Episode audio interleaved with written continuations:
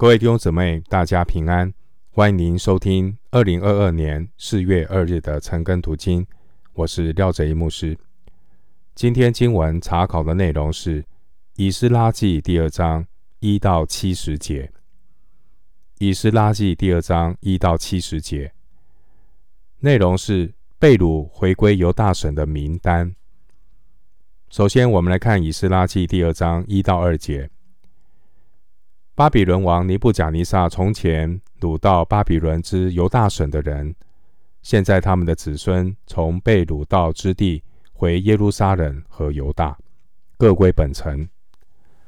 他们是同着所罗巴伯、耶稣雅、尼希米、西莱亚、利莱亚、莫迪改、比珊、比斯拔、比格瓦伊、利宏、巴拿回来的。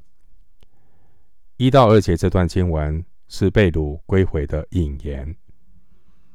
经文第一节提到犹大省，主前五百八十六年，圣殿被毁之后，犹大沦为巴比伦帝国的行省，被称为犹大省，由巴比伦王任命的省长来管理。列王记下二十五章二十二节，被掳的百姓回归之后。波斯王任命设，啊，波斯王他任命了设这位巴萨为犹大的省长。以斯拉记五章十四节，当时候的犹大省呢，可能隶属于河西的行省。犹大本来是一个强大的王国，犹大周围的列国曾经隶属于犹大国的省。也都向犹大国进贡。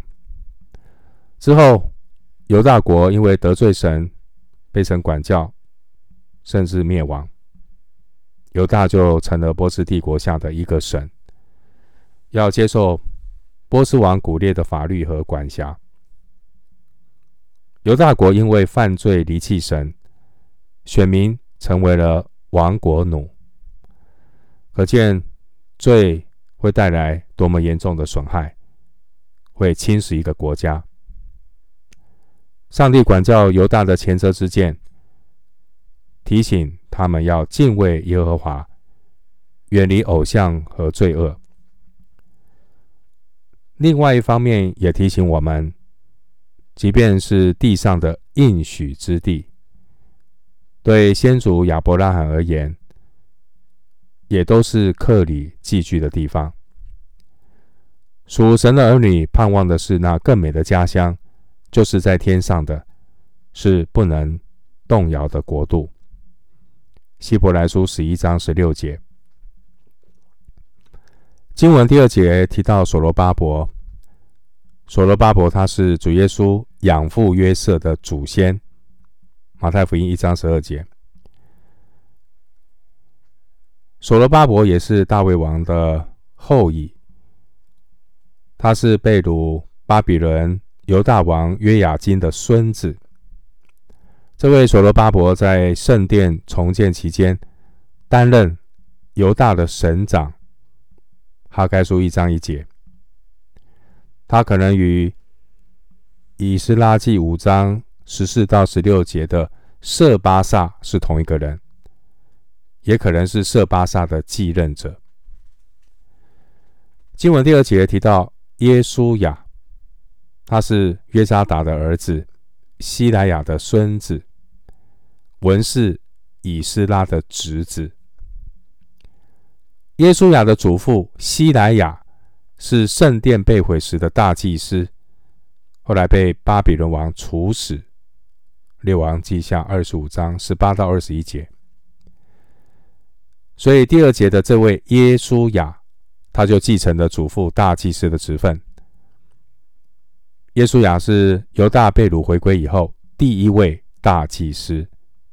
参考哈该书一章一节。亚兰文的这个耶稣雅的希伯来文是约书亚，希腊文是耶稣，它的意思是耶和华拯救。经文第二节的尼西米，并不是尼西米记中的这位省长尼西米。而第二节的这个末底改，也不是以斯帖记的那个末底改。尼西米也好，莫底改也好，都是当时候常见的名字。被掳者回归，从巴比伦到耶路撒冷，路线可能先沿着幼发拉底河，向西北走到哈兰附近，然后沿着这个沿海大道转往西南，全程大约一千六百公里，通常要走四个月，可以参考。以斯拉记七章八节，要走四个月，一千六百公里，回归的路程是很大的挑战，并非是所有人都有信心、有体力，愿意踏上这一这一段艰苦的旅程。所以呢，上帝带领选民回归，分三次。让这些被神激动心的人回归到耶路撒冷。这三次分别是：第一次的回归是在波斯王古列元年，也就是主前五百三十八年，一些的选民跟随所罗巴伯归回，重建圣殿。以斯拉记一章一节。第一次回归之后，过了八十年。第二批的渔民就在亚达薛西亚达薛西王第七年的时候，也就是主前四百五十八年，有一批渔民呢跟随以斯拉归回，目的是要重建这些上帝的百姓。以斯拉记七章一节。之后又过了十三年，有第三批的人。第三批的渔民，在亚达薛西王二十年的时候，也就是主前四百四十五年，跟随着尼西米归回，重建城墙。参考尼希米记二章一节。那接下来，我们来读一读回归者的这些名单。首先，我来看以斯拉记二章三到三十五节。这是普通百姓回归者的名单。第二章三到三十五节，以色列人民的数目记在下面：巴录的子孙二千一百七十二名，示法提亚的子孙三百七十二名，亚拉的子孙七百七十五名，巴哈摩亚的后裔就是耶稣雅和约押的子孙二千八百一十二名，以兰的子孙。一千二百五十四名，沙土的子孙九百四十五名，沙改的子孙七百六十名，巴尼的子孙六百四十二名，比拜的子孙六百二十三名，雅甲的子孙一千二百二十二名，亚多尼干的子孙六百六十六名，比格瓦伊的子孙二千零五十六名，亚丁的子孙四百五十四名，亚特的后裔。就是西西家的子孙九十八名，比赛的子孙三百二十三名，约拉的子孙一百一十二名，哈顺的子孙二百二十三名，基巴尔人九十五名，伯利恒人一百二十三名，尼陀法人五十六名，亚拿图人一百二十八名，雅斯马佛人四十二名。基列耶尼人、基非拉人、比路人共七百四十三名；拉玛人、加巴人共六百二十一名；莫马人一百二十二名；伯特利人、爱人共二百二十三名；尼波人五十二名；卫毕人一百五十六名；别的以兰子孙一千二百五十四名；哈林的子孙三百二十名。罗德人、哈地人、阿挪人共七百二十五名，耶利哥人三百五十四名，希拿人三千六百三十名。三到三十五节是关于回归者普通百姓的名单，分类的方式有按着家族来做分类，也有按着居住地来做分类。经文第三节称呼他们是以色列人民，说明这些名单和之后二章三十六到五十八节归回的祭司和圣殿的仆役不同，也不同于以撒以斯拉记四章四节这些没有被掳的犹太人。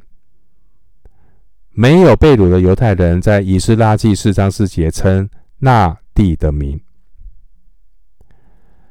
关于名单的分类，二章三到十九节以及三十一、三十二节的名单内容是按照家族来划分。这些人可能知道自己的族谱。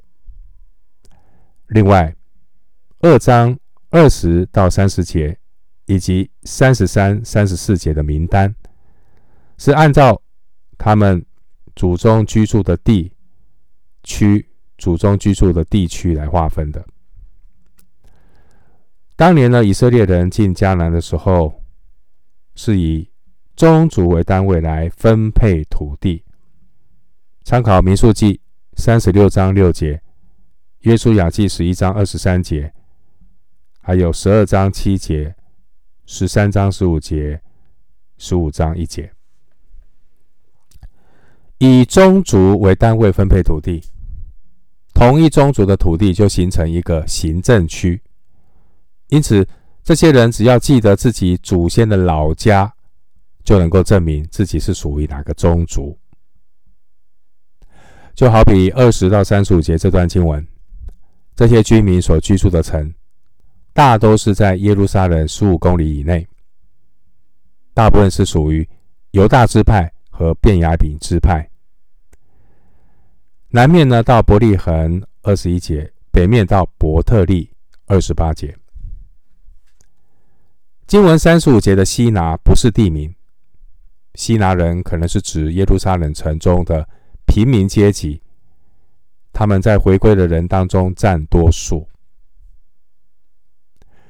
这边特别提醒的是，我们观察一下经文所记载这些归回家族人数的统计，基本上。和尼西米记第七章是相同的，但有少许的出入。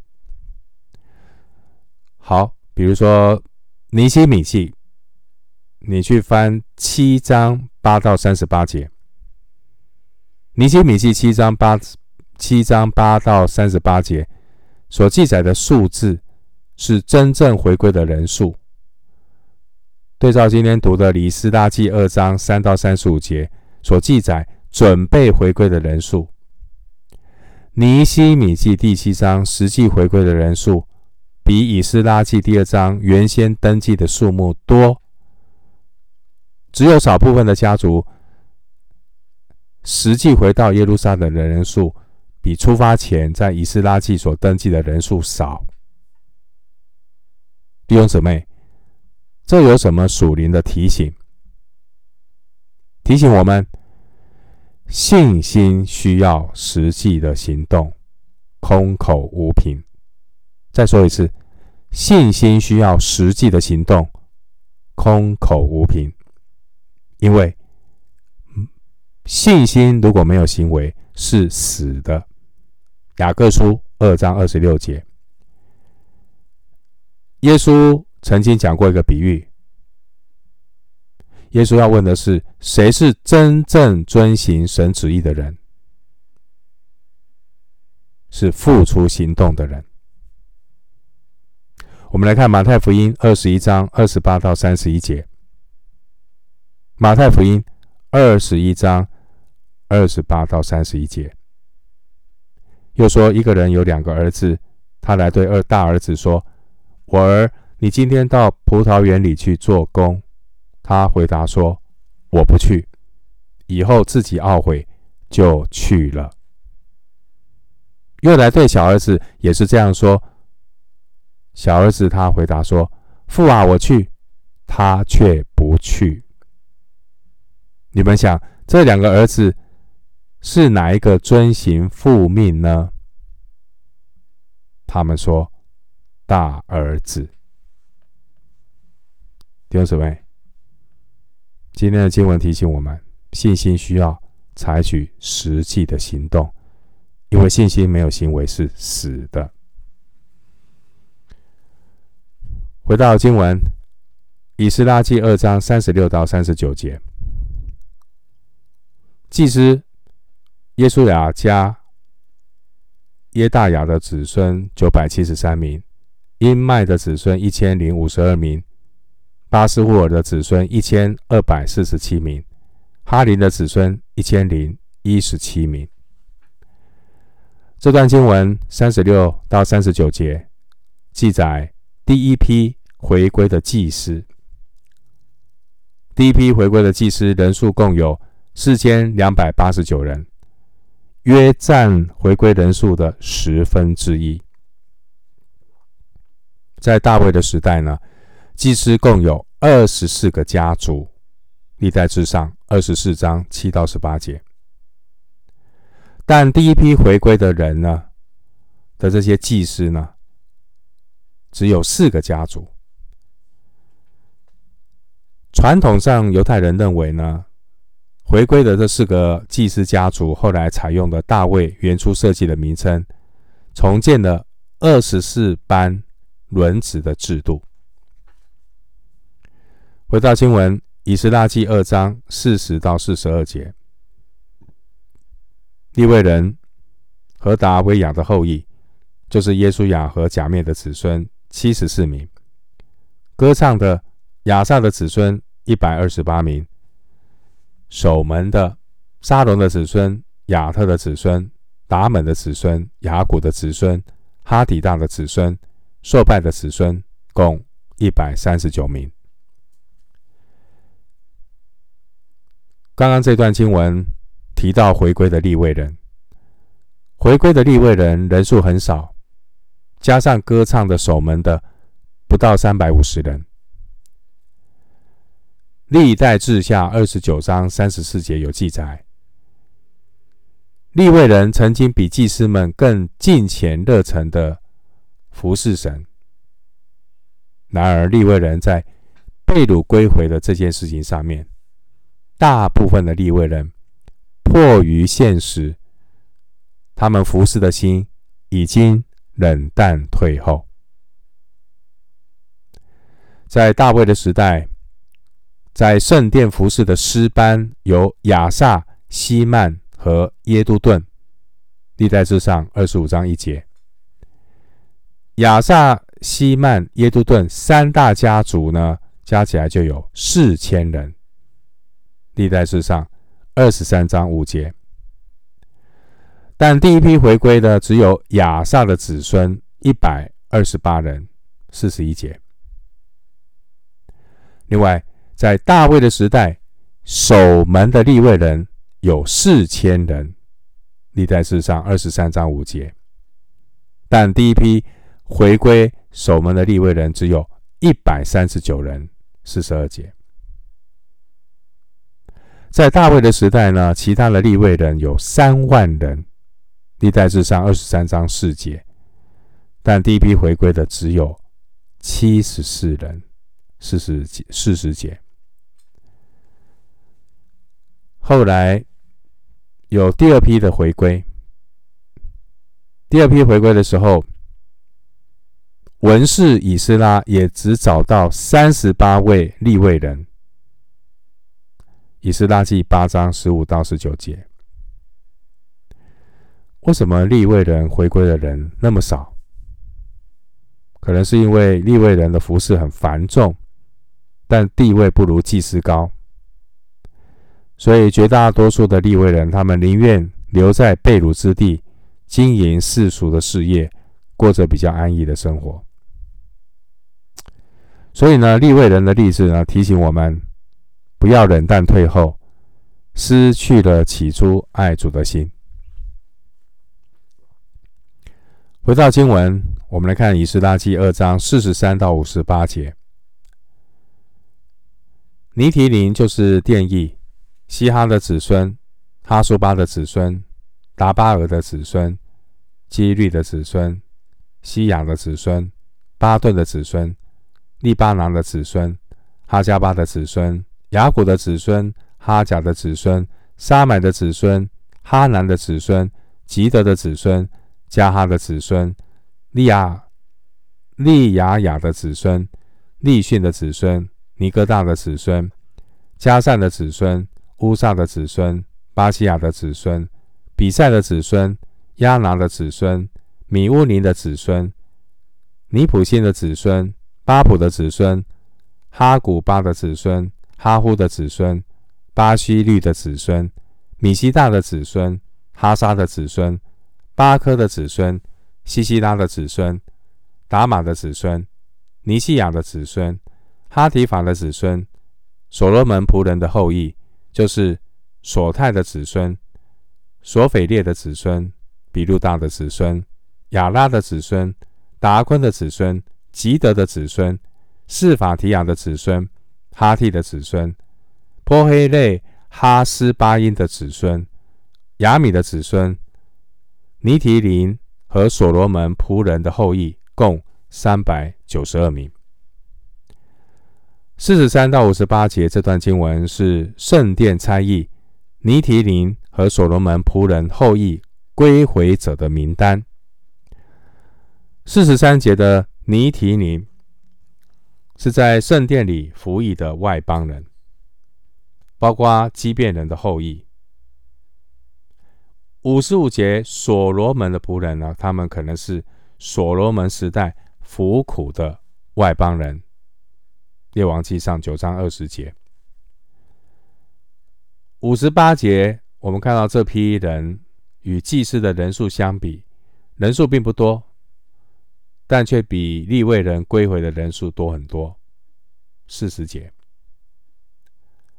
经文五十八节提到尼提宁和所罗门仆人的后裔，他们在圣殿所做的工作都是出众的工作。后来呢，他们在被掳之地，社会地位提升了。按照人的常情，他们可以不要归，不用归回，不要归回。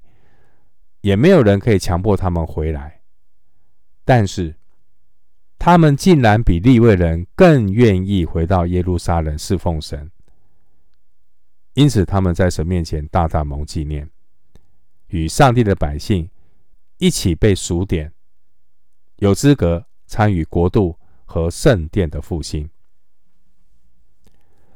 新约哥林多后书八章十二节说：“因为人。”若有愿做的心，必蒙悦纳，乃是照他所有的，并不是照他所无的。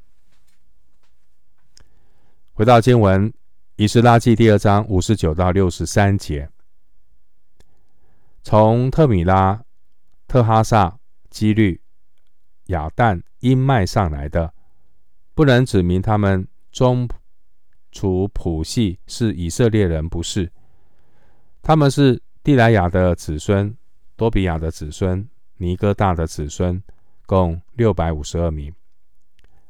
祭司中，哈巴雅的子孙，哈哥斯的子孙，巴西莱的子孙，因为他们的先祖娶了基列人巴西莱的女儿为妻，所以起名叫巴西莱。这三家的人在族谱之中巡查自己的谱系，却寻不着。因此算为不解，不准供祭司的职任。省长对他们说：“不可吃至圣的物，直到有用乌灵和土民决疑的祭司兴起来。”五十九到六十三节所记载的这些归回者，是属于族谱不明确的名单。经文五十九节提到特米拉、特哈萨、基律、亚但、因麦，他们都是米索不达米亚的城镇。这些地方的人可能加入犹太教的外，他们可能是加入犹太教的外邦人，也有可能是与外邦人通婚的犹太人。六十三节的省长，这是指。被波斯王任命的犹大行政长官设巴萨，五章十四节。六十三节提到用乌林和土民决议的祭司，这是指大祭司。当时候可能还没有大祭司，耶稣亚后来才成为大祭司。哈该书一章一节，六十三节的乌灵和土明，这是放在大祭司决断胸牌里的两块石头。出埃及记二十八章三十节，乌灵和土明是用来求问神的旨意。民数记二十七章二十一节，经文五十九到六十一节所记载的这些人，他们虽然有热心，但他们的族谱的背景并不清楚，所以六十二节说他们不准供祭司的职任。必须由大祭司用乌灵和土民寻求神的旨意，才能够判断这些人侍奉的资格。这有什么属灵的提醒？属灵的提醒就是告诉我们：没有灵命就谈不上侍奉，更谈不上重建。上帝圣洁的神绝不接受只有热心却没有。灵命的侍奉，神所要的是合用的器皿。以斯拉记和尼希米记一再的举列回归百姓的名单，这些名单一方面表明百姓是活在上帝带领第二次出埃及的旨意中。参考以赛亚书四十三章十四到十七节。以赛亚书四十八章二十到二十一节，这一这些的名单，一方面也表明重建的根基是什么呢？是灵命，是神的拣选。在第一次出埃及的时候，上帝两次数点百姓，生命不清楚的人，既不可以参与征战，也不可以承受产业。而在第二次出埃及的时候，就是被掳归回，上帝也照样数点百姓，即使立位人的数目远远不够四十节，神也不会啊宁滥勿缺，神不会这样做，神也绝对不允许没有被拣选的人参与侍奉。同样的，人若没有重生得救，没有基督的生命。也没有条件侍奉神、见证神。基督耶稣的教会从来都是因人设事，而不是因事找人。因为凡是神所要的侍奉，神一定会负责激动一些人，并且赐给他们意象和同工。一项侍奉如果缺乏同工，宁可暂时的放下，也不能够用生命含糊的人来凑合。绝对不要滥竽充数，否则就不是基于万有都是本于他、依靠他、归于他的属灵原则。我们不能够按照人的意识来建造神的圣工。回到经文，以斯拉记二章六十四到六十七节，会众共有四万二千三百六十名。此外，还有他们的仆婢七千三百三十七名，又有歌唱的男女二百名。他们有马七百三十六匹，骡子二百四十五匹，骆驼四百三十五只，驴六千。七百二十匹。六十四到六十七节记载第一次回归者的总人数。六十四节记载的人数是四万二千三百六十名。那这个数字呢，多于前面各节人数的总和，两万九千八百一十八人。所以呢，可能包括了犹大和便雅悯两个支派以外的以色列众人。后面的七十节，也有可能呢，前面前面的经文那些数字只计算成年的男人。六十五节经文提到歌唱的男女，这是指民间的乐师，并非圣殿的歌手。六十六到六十七节所列的这些牲畜，都是运输的工具，并没有包括牛羊。平均每个家庭都有一名仆婢和一样运输工具，可见呢，这些被掳的选民在被掳之地蒙神的赐福，生活并不缺乏。回到经文，以斯拉记二章六十八到六十九节，有些族长到了耶路撒冷耶和华殿的地方，便为神的殿甘心献上礼物，要重新建造。他们量力捐入工程库的金子六万一千达利克，银子五千弥拿，并祭司的礼服一百件。六十八到六十九节经文记载，族长们为圣殿的重建献上礼物。六十九节的达利克，这是波斯帝国通用的金币，每一枚达利克重约八点四克。经文六十六十九节提到弥拿，这是重量的单位，每一弥拿折合六十舍克勒。大约六百八十四克。我们看到这些族长甘心献上这么多的礼物，表明他们在被掳的七十年里领受了神丰富的恩典。